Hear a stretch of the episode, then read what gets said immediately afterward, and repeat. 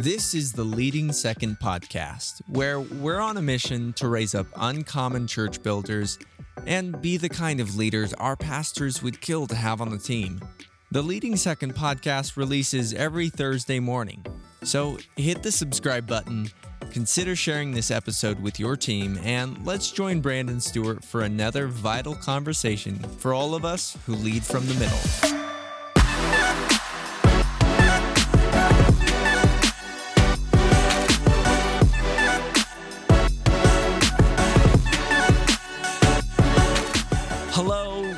Second, Welcome back to season four. My name's Clark. I'm one of the team members here in this tribe we call Leading Second, a community of uncommon church builders. And if you just find yourself in that spot where you're leading, but you're not in charge, and you're just trying to do it right for your pastor and your team and your church, you have found family here. And I really believe if you'll if you'll connect with us, uh, you're going to be encouraged and you're going to be equipped and, and you're going to be strengthened. Um, we have such a heart for for you and what you're doing in your local context. And today, I really believe there's some gold, and you're going to want to take some notes. And it's going to start right out of the gate with a listener question we received. And Brandon uh, has a great answer, and I, I think you'll want to tune in. Let's jump into this listener question.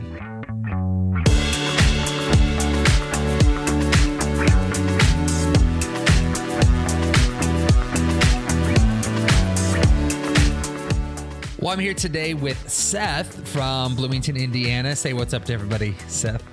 Hey, what's up, everybody? Hey, Brandon. Hey, I'm so glad uh, you're here. Love you, love your church and your team. Get to uh, be with you often and uh, love what God is doing in your house. Uh, why don't you tell everybody uh, kind of who you are and what you do on the team? Sure. Yeah, my name's Seth Pate from City Church in Bloomington, Indiana, and I have an executive pastor or executive leader role. It's awesome. Awesome. You had a great question that you sent in today. Why don't you share it with us? My question today is what does leading across look like? Or, or basically, how do I lead those that I have no authority over? Yeah, I man, I resonate with this question.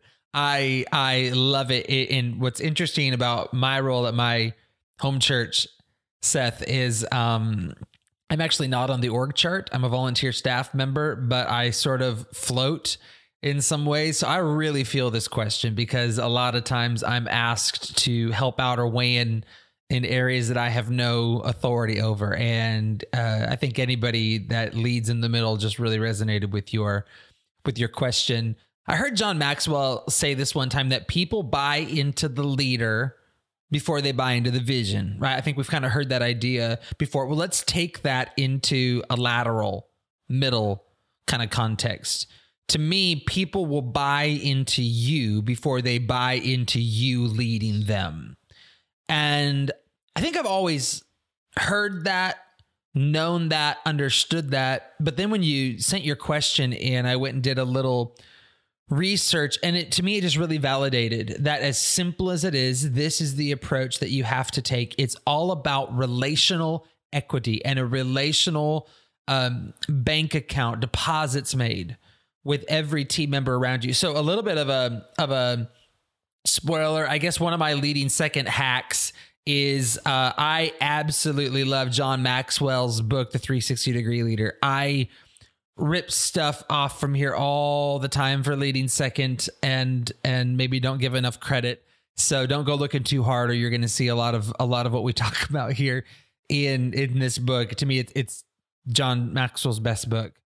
In the book he talks about leading across and he talks about some different principles for leading across is what he calls you know your your question. And right at the beginning i just thought i would share this with you. He talks about the leadership loop. The leadership loop and basically the job of someone who leads in the middle. If you want to lead laterally you have to complete the leadership loop with people. In other words you you don't have the leg to stand on that you know i oversee you which by the way he would also say is the lowest form of leadership. So if you're if you're having to stand on that to get anything done i think you've already kind of lost the game you know so to speak. Um but you certainly don't have that when you're leading across. So he talks about the leadership loop. And and what's so interesting is the first three or four steps have like nothing to do with results or you know leadership i guess. It, it has to do with a relationship. It has to do with things like caring learning appreciating. In other words people feeling understood by you valued by you. Um, i often tell younger leaders this is a little bit of a different context but i often tell younger leaders you know if you want to lead people who are older than you go over to their house, spend time with them, spend time with their family. Like, look at the pictures hung up in the wall, ask questions about their family, and, and not berating them, but really be interested in in the people that you're leading. I think the same could kind of apply here. So to me, completing the leadership loop, it starts so much with relational dynamics. If if you try to um jump in and just achieve results prematurely, I think you'll have trouble because your approach will be too uh, short sighted when it comes to that. The other thing that he mentions later in the book, and, and we'll leave it at that for today, is he mentions the art of letting the best idea win. You know, you, Seth, and I, and every one of us that lead from the middle, we can lead even if our idea isn't the one executed on or chosen. Th- those are two very different concepts. And the goal of leadership is not to get everyone to agree with you. The goal of leadership is to let the best idea win. In fact, what if your team feels celebrated by you? If it was their idea that we went with, you know, and it was their idea that put points on the board for the church and for the team. And what if, what if you're in my job, Seth, isn't actually to get our ideas to work at all. What if it's to help our team come up with the winning ideas and put points on the board and then celebrate them in the process? So uh, I would encourage anybody to read that section of the 360 degree by John Maxwell um, on leading across. I think it'll help you and it'll help a lot of us as we're trying to get this right. So I hope that helps you today, Seth. Yes, great.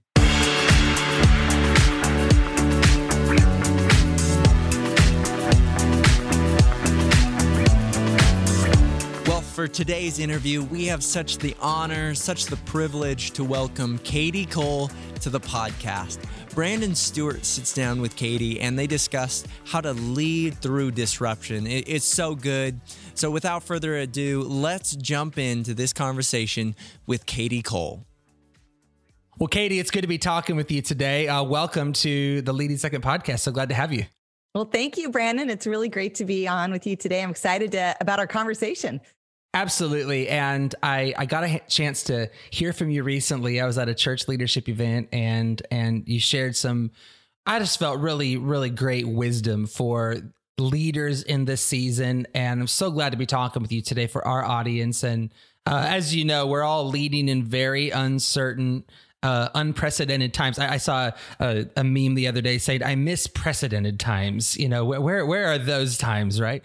Uh, but we're you know we're leading in a unique season, and um, I think leaders everywhere are searching for wisdom. So thanks for some time today to just unpack some wisdom for leaders uh, for this season. Uh, before we get into it, though, maybe tell us a little bit about you and and uh, what you do in in ministry and in your line of work. Sure. I have served in full time ministry for the last 25 years. Uh, most specifically, and part of the way we know each other is at a really large multi site church in South Florida where I live. And uh, I was explaining earlier, I kind of grew up in ministry leadership with the church. I've been serving in church since I was a little kid, but I came on staff at a time of really rapid growth. And so I sort mm. of rode the growth wave from about 3,000 to uh, 23,000. And eventually, when I left, I was executive director over multi site, overseeing nine campuses plus a big online campus and running our School of Leadership. So that's sort of my uh, ministry background. I have a master's degree in human resource development, all around organizational learning and uh, human performance, training for human performance. And now I work with churches all over the world on their growth strategies, leadership development pipelines, and most recently, really started talking a lot about how to access all the leadership gifts in a church or in an organization to make sure we're not leaving anyone out of what God is doing. I love it. And you live in South Florida. By the way, I'm in the Seattle area and we woke up with ice on vehicles today. I just want you to know. Uh, so maybe pray for us here in March. Well, we're having a cold a cold snap, so everyone's in turtlenecks and their boots. It dipped below 70 last night. Oh, so anytime we go below 70, you start to see all the winter wear in Florida people. I love it. I love it. Uh, tell us about a time where you led in the middle. And I, I know a little bit about you know where you come from and and so respect to the the house of the team that you were a part of but what was that season like for you uh, leading from the middle and what's a what's a lesson you feel like you took forward in life from that season well, I feel like my entire career has been leading in the middle. So, my first mm. uh, profession, I was a registered nurse. Then I went to work at a hmm. university mm. where I was a dean of students. Then uh, in ministry, really now that I own my own company, is the first time I've been like in charge. Not sure I enjoy it nearly as much as leading in the middle, to be really honest. Right, I think one right. of the great pieces of leading in the middle is also the greatest challenge, which is you're constantly navigating the needs of all the people who are looking to you. So there's the people you work for, there's the people you're leading, there's your peers that you need to work with.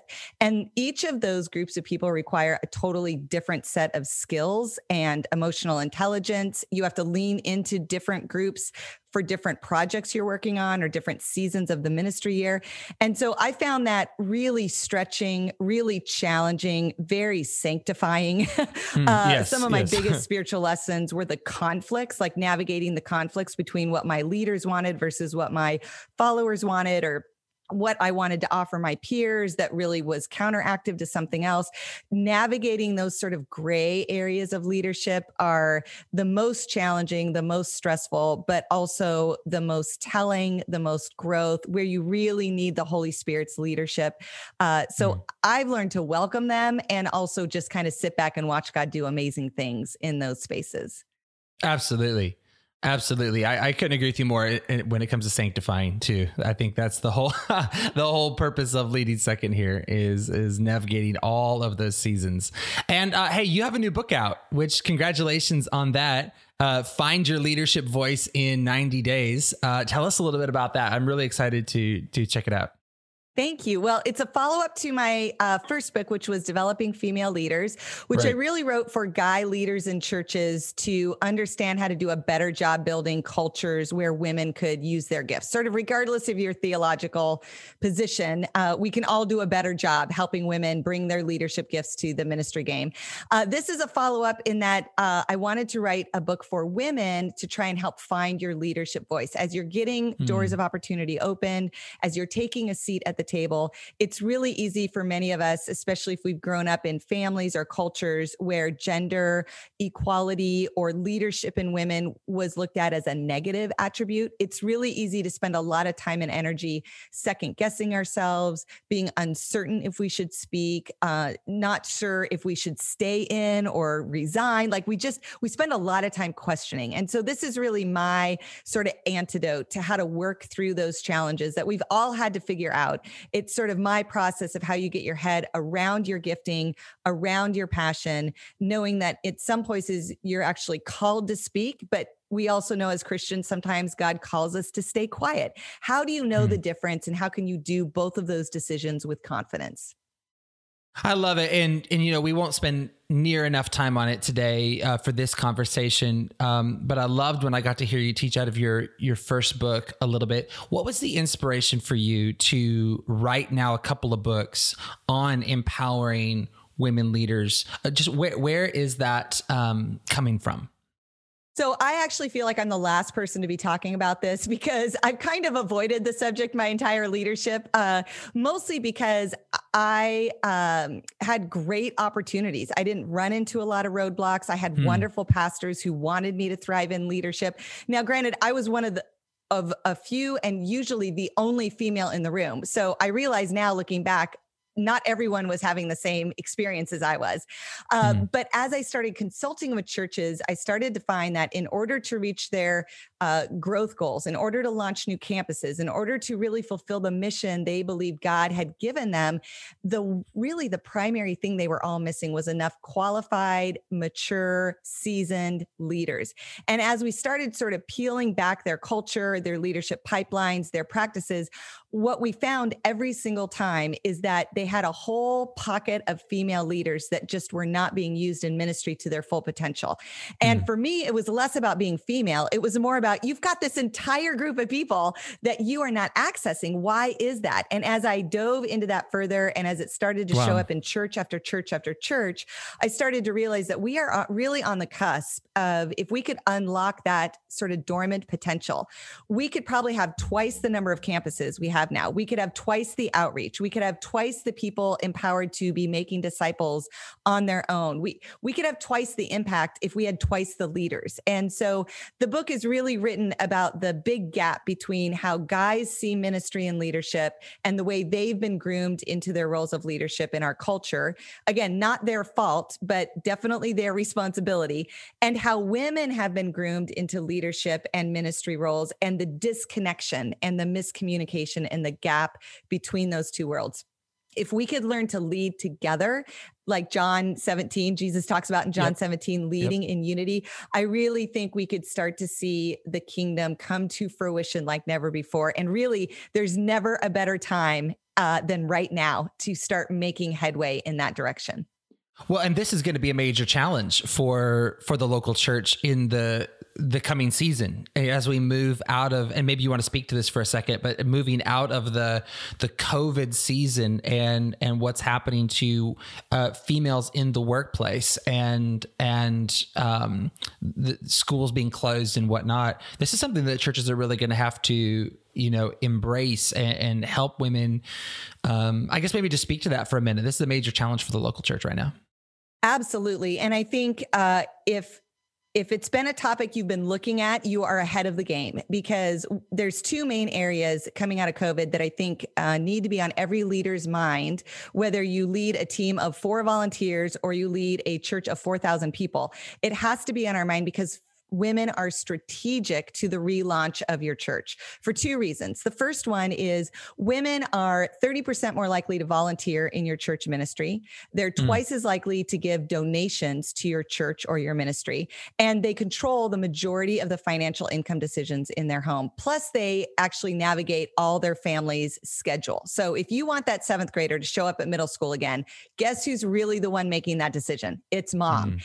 So yep. the engagement of women actually actually is the backbone of the church. And I think most of us know that, which is why those statistics, like women being the majority of the congregation, 61% in the average church, but less than 10% of leadership roles, is so confusing because they actually make up the majority of our congregation, the majority of our volunteer, the majority of our financial donors, but we have very few strategies geared specifically for them. So, mm. if you want to relaunch your church, if all you do is call your best guy buddies and invite them back, you're going to be automatically down about 60%. So you have to include a female perspective in the way to connect with them. And it's not sending your wife to have lunch with all of them. Like you have to actually make it part of what your church is doing. Then the second thing is when it comes to female leaders. So that's just uh, engaging women of your congregation back in. When it comes to female leaders, we're seeing a major um, kind of departure of women from their professional roles. So the women that you have on your team, either in high capacity volunteer roles or on paid staff, uh, we're seeing almost 3 million women have stepped out of the workforce due to the challenges of COVID. Uh, their kids need home, their virtual schooling, or they've got learning issues that can't be supplemented right now, their parents, their own physical health. They're just like, my life was stressful enough. I'm, you know, peace out. I need a break yep. and we're going to yep. re, yep. you know, reorganize right. ourselves. And and uh, I'd rather clip coupons than live like this. You know, there's all sorts of reasons. But if we're not careful, a temporary situation like a worldwide pandemic could actually five years from now be incredibly detrimental to your leadership ranks if you don't think creatively and work intentionally about helping to keep your female leaders in their leadership role. So, a couple simple things you can do is before a woman decides to leave her job or leave the role, please don't take that answer too quickly. Talk to her about what's really going on, offer to let her take six month leave with no retribution. If she wants to take her full time job down to part time and use that money to give her an assistant or an associate director to keep things floating in the meantime, maybe she can job share. Uh, maybe you give her FMLA so she gets some salary, like whatever it is you can do so that six months from now, a year from now, two years from now, if she's running all your student ministries, she can just come back in as a director, as a minister, as a pastor, whatever your language is, so that she doesn't have to come back on as the part time assistant or the volunteer small group leader when you have this person who has really high leadership capacity. Almost no men are trying to figure out how to get out of their job, but almost every woman wow. is. So just help them realize there are options and that it's worth it for you and for the congregation that you lead for her to stay engaged, even if it looks a little differently over the next short season. So good. Thank you for your perspective on that. And your book, Find Your Leadership Voice in 90 Days. I can't encourage everybody enough to go grab it, read it with your team, unpack it. Um, there's going to be a lot of gold and some things that we really need to be considering uh, moving forward in this season. Well, hey, today uh, I am so excited to talk to you about the disruptions of this season. Uh, I think we all resonate with that idea. This has been the great disruptor.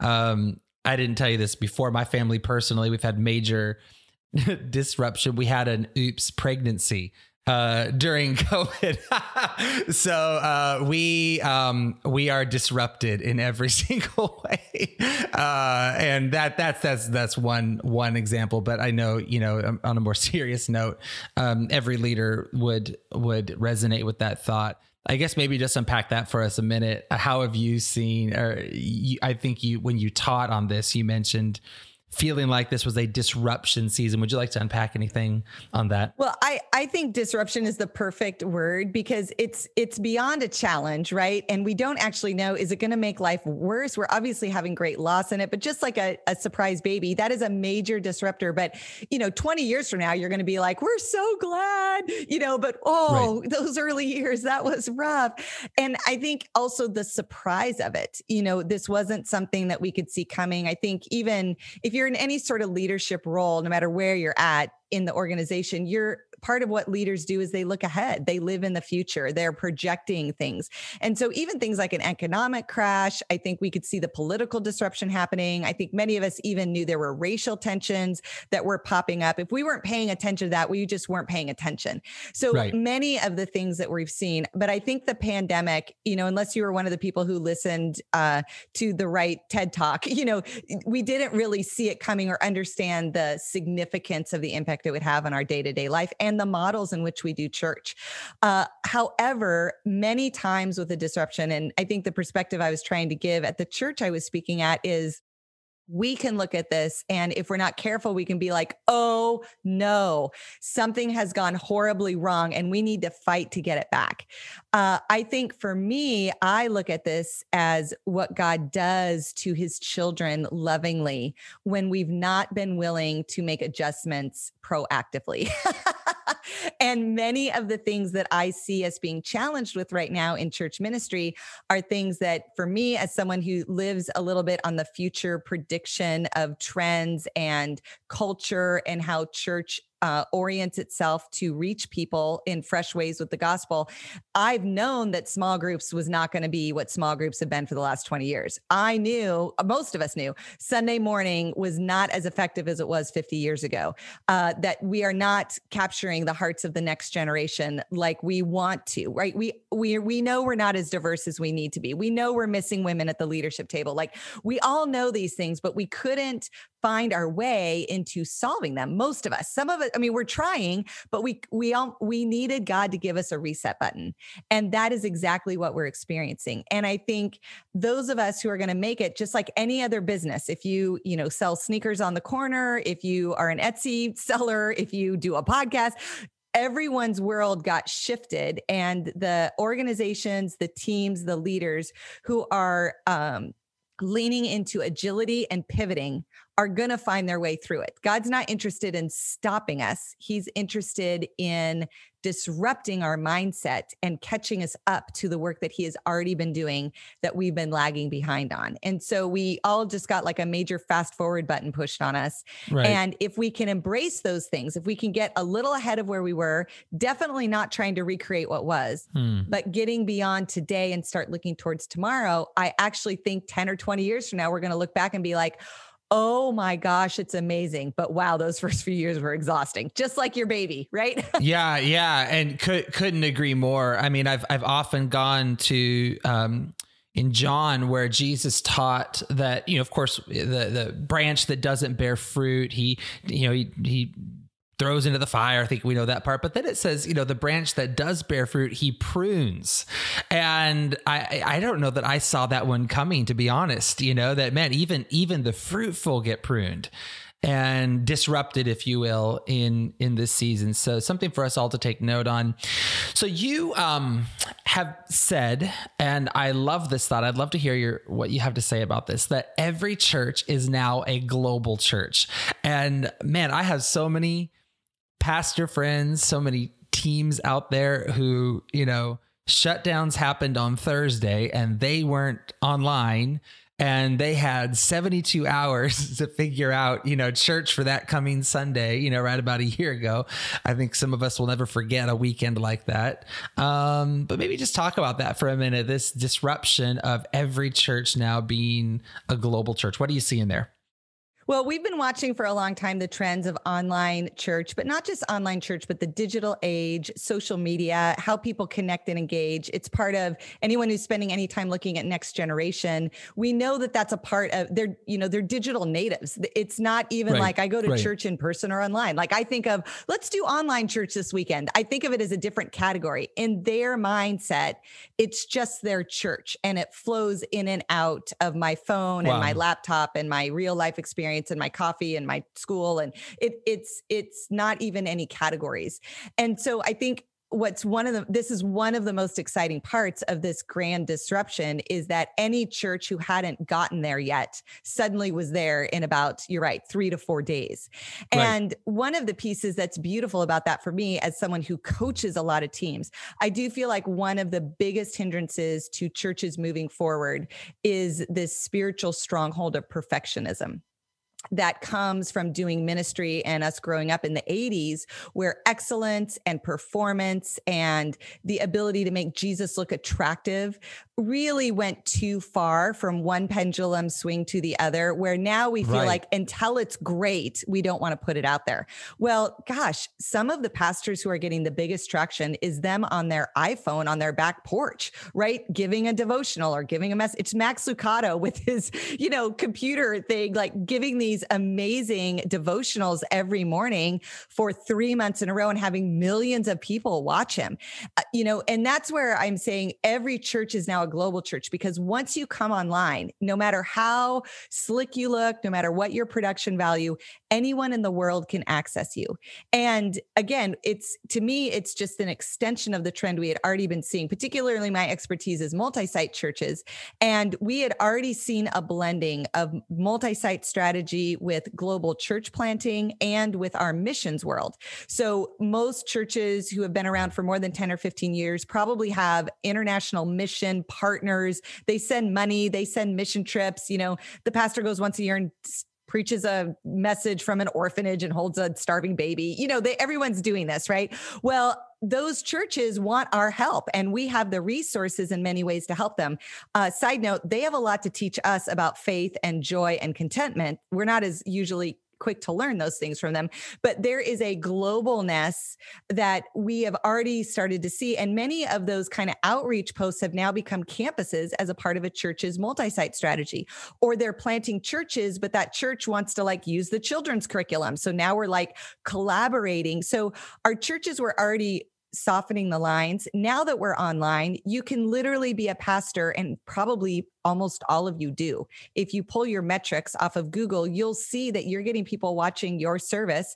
It's you know your intern's mom in Alaska, and it's your you know staff member or a, a, solid family that's been with you for a long time their you know uh, in-laws in new zealand are watching you. And and they're watching you not because you're so amazing i'm sure you're amazing. They're watching you because they know someone who they trust and they want to wow. they want to go to church with the people they know.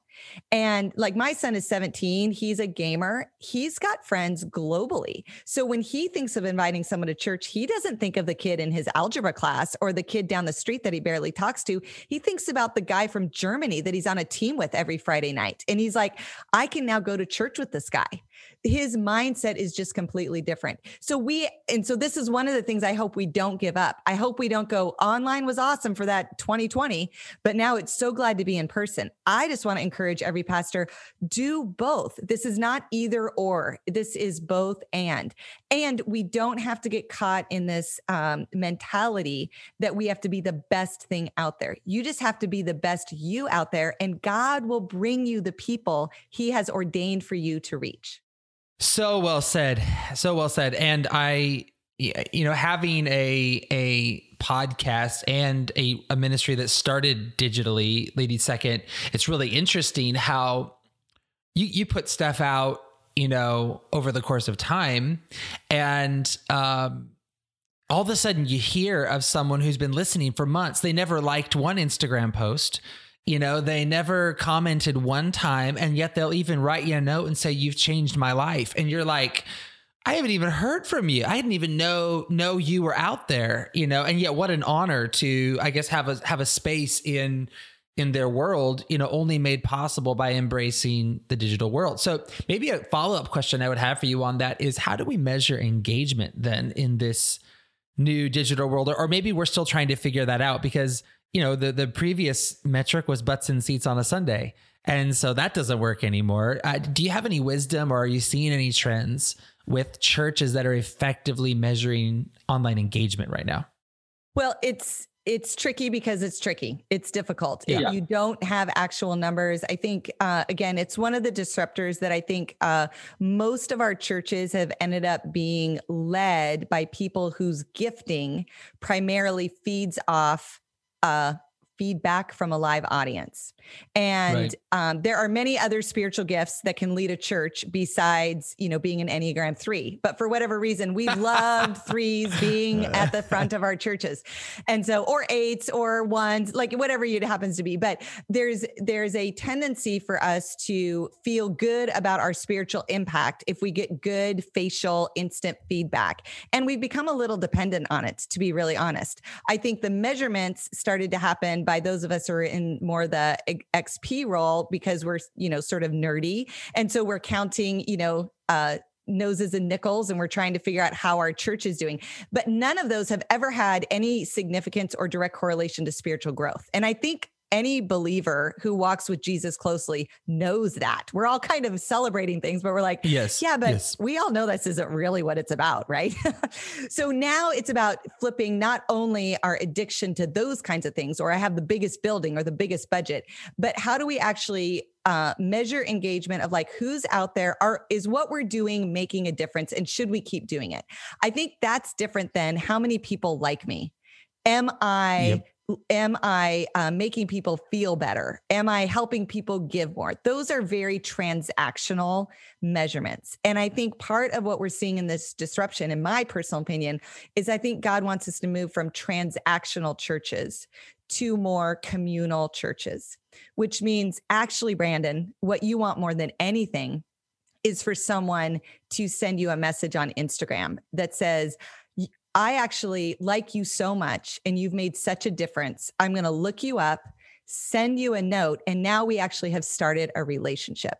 Um, for me, I call it sort of that shep. It's the shepherding mindset of a pastor rather than the leader mindset. Now, both are important. I'm an expert in leadership development. Leadership matters, but I think for today's church, particularly coming out of COVID, um, we need to swing the pendulum away from the leadership conversation and more towards the shepherding communal conversation. If you look at the last time our country went through a major, I'm think, I'm speaking for America at this point. Um, the last time America went through a major crisis was really uh, after World War II and the Great Depression. And out of that emerged hundreds and hundreds of churches of about 100 to 150 people. And if you know anything about Dunbar's number, you know, it's kind of a thing we toss around in ministry, but that 150 people is sort of this social norm of how many relationships I can be connected to to keep track of people's lives, to feel like I belong, yet always have someone new to talk to. It's the reason most churches are uh, under 150 people. 90% of America, their churches are under that number. And we look at that as bad because we've lived in an up and to the right mentality. But oh that's oh gosh, actually yes. what people need to come out of a crisis. And so I think this is where multi site plus digital engagement plus pastoral care can really intersect to give us a relaunch into how do we get people in communities of 100 where we can care for one another, pool our resources, right? This is like Acts 2. Like, who doesn't have a job in my neighborhood and how can I share my dinner with them? Who's who now had to give up their job and she can be the co-op teacher while every other mom goes to work? How do we live like a community that shares resources, not just physical resources and functional resources, but spiritual encouragement, um, pastoral care, prayer, um, friendship, social. Right? It's it's um, I think it's so fascinating that even in social isolation, we can still have pods of people that you're safe to be with. I feel like God is ushering us into the pieces that many of our churches, uh, which got a little caught up in that transactional, or you show up and pay your tithe and we choose to love you. But if you don't do either one of those, you're out, right? That mentality uh, is really not going to carry us through this next 10 years. Absolutely brilliant. Absolutely brilliant. And you you mentioned the word excellence, and I, I I loved your your point on that. But I've heard you say this: connection is the new excellence. And I think when I heard you teach, that was my number one takeaway from the day. Connection is the new excellence. So vital for churches right now. Maybe just unpack that a little bit further. And are you seeing churches or leaders do things effectively right now to connect with their now new global audience? So, yeah, this hits a little bit to the perfectionism. I think coming out of the 80s and 90s, which most of us who are in leadership now sort of got groomed in that mentality, which is important. I mean, I grew up in a very small 100 person church where Christmas Eve was basically an open mic talent show. And so, anyone who wanted to sing or play or do a reading, and you better believe Kadi Cole in her fourth grade recorder came and played We Three Kings, right? Like I was there.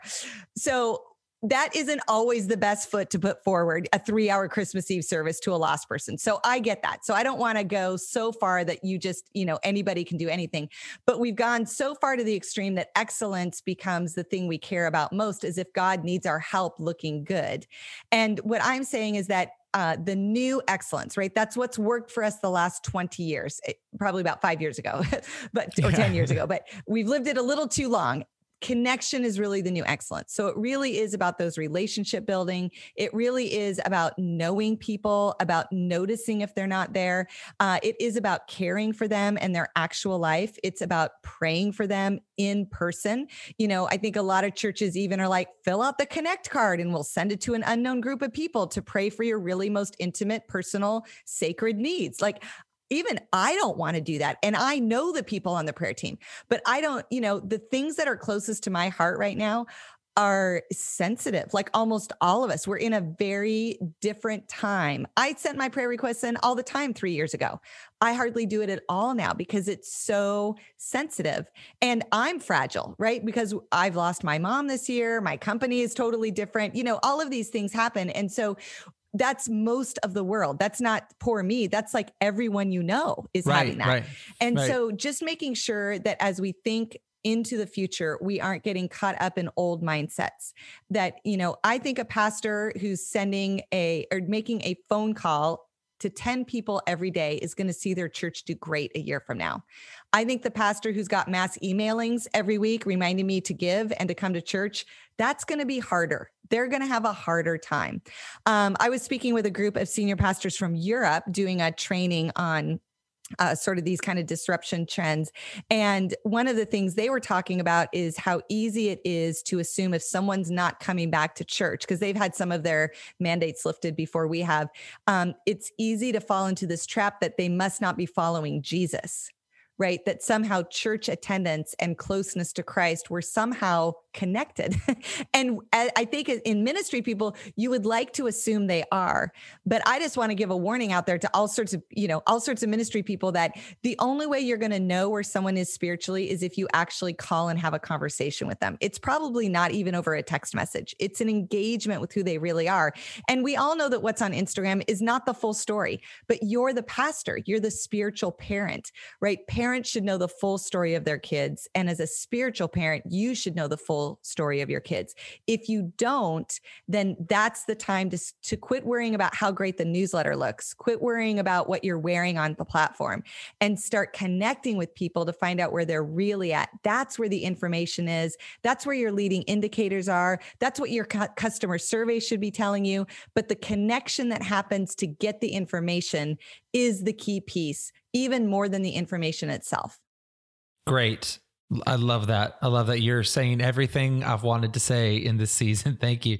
Hey, I don't want to let you go today without talking a minute about diversity because our our nation uh our world is having conversations on diversity and the local church belongs in it and um, it matters it matters to us um, how would you say that the church can fight for and should fight for diversity of all kinds uh, being at the table on the church team and church leadership what would you say about that yeah, I think that's exactly the way I like to talk about it is we have to fight for it. It's not something that will naturally come. Um, it is something that we have to swim upstream for. And I think as Christians, we do this all the time, but we have not done a great job leading the way on fighting for diversity in our congregations. Right. And right. again, I think God's like, you know, bless your hearts I know you've been thinking and you feel guilty, but let me just fast forward you, right? You you're having such a hard time getting there.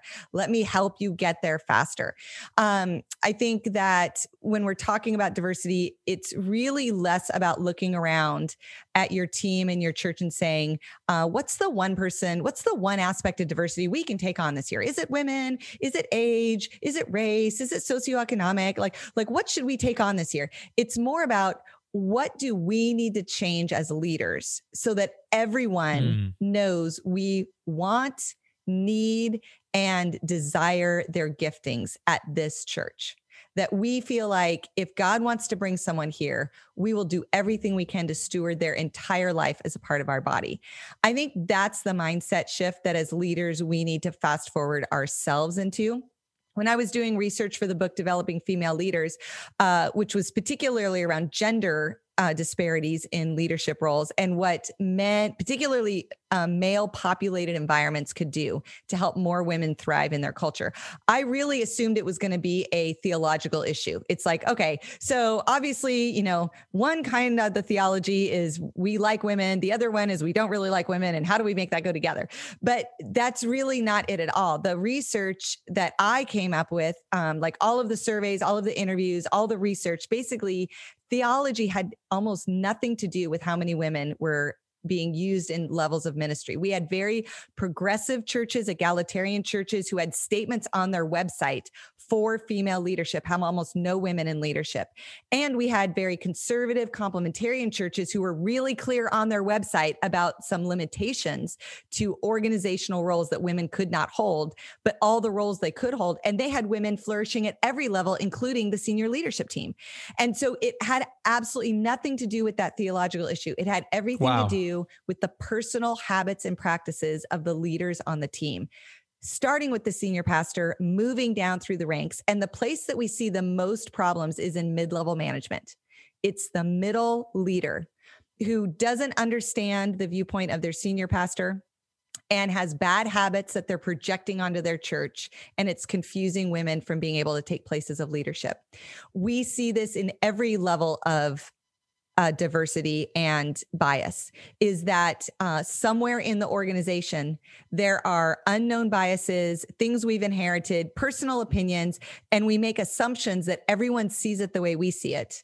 And that my behavior if she really wanted to be a leader, she would fight for it versus me going, I need to be the kind of leader that every woman would want to work on my team. Every person of color would want to be on my team. Every person who's from uh, really rich people all the way to really poor people would know I need them on my team. People who lead from wheelchairs or can't speak or are deaf, like I want to be the kind of leader that when someone looks at me, my leadership, and my team, they know they belong here. They know that if God is calling them, they belong here.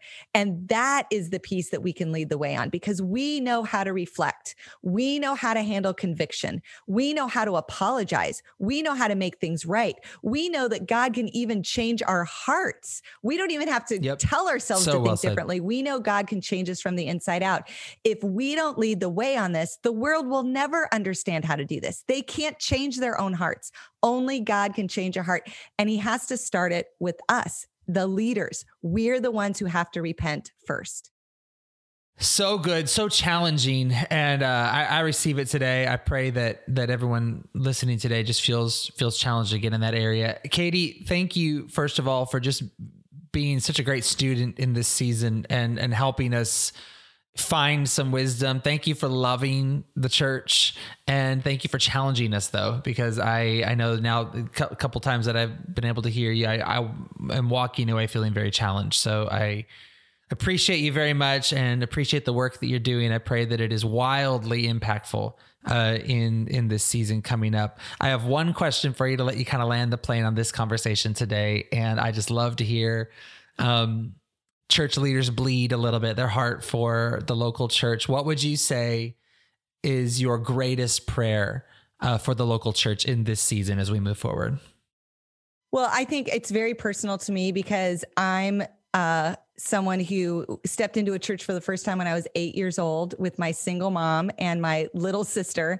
And uh, it wasn't it wasn't the quality of the music it wasn't the senior pastor's message it wasn't the you know weird basement in the middle of the mountains of Montana. It it was the faithful people who as your podcast says we're leading from the middle. It was the Sunday school teacher, it was the guy who did maintenance, it was the part-time pastor who never got paid who would fill in it was being there at choir rehearsal every week and all those people loving on me and our family like that is what the church is about and those are the pieces that no matter what the world throws at us no matter what disruption god allows or satan tries to do to take us down it's always going to come back to that it's always going to be about taking the people who are right around us and loving on them, teaching them about Jesus, modeling faithfulness, showing eh, that there is a better way to live. That speaks for itself. And I think as long as, even in the midst of this, we're all navigating our own mental health, our own anxiety, we know the antidotes to those things. We don't need science to tell us it's a quiet time or meditation. Jesus has been teaching us that from the beginning. Yep. Yep. If we just do the basics, if we just do the simple things and then come together and talk about how it's helping us, we will be the church that our world needs right now. Amen. Amen. I believe it. Thank you so much. I appreciate you being on with us today. Thank you, Brandon. And thanks for all you're doing in the kingdom. I'm really a big fan, so appreciate it. Absolutely. God bless you.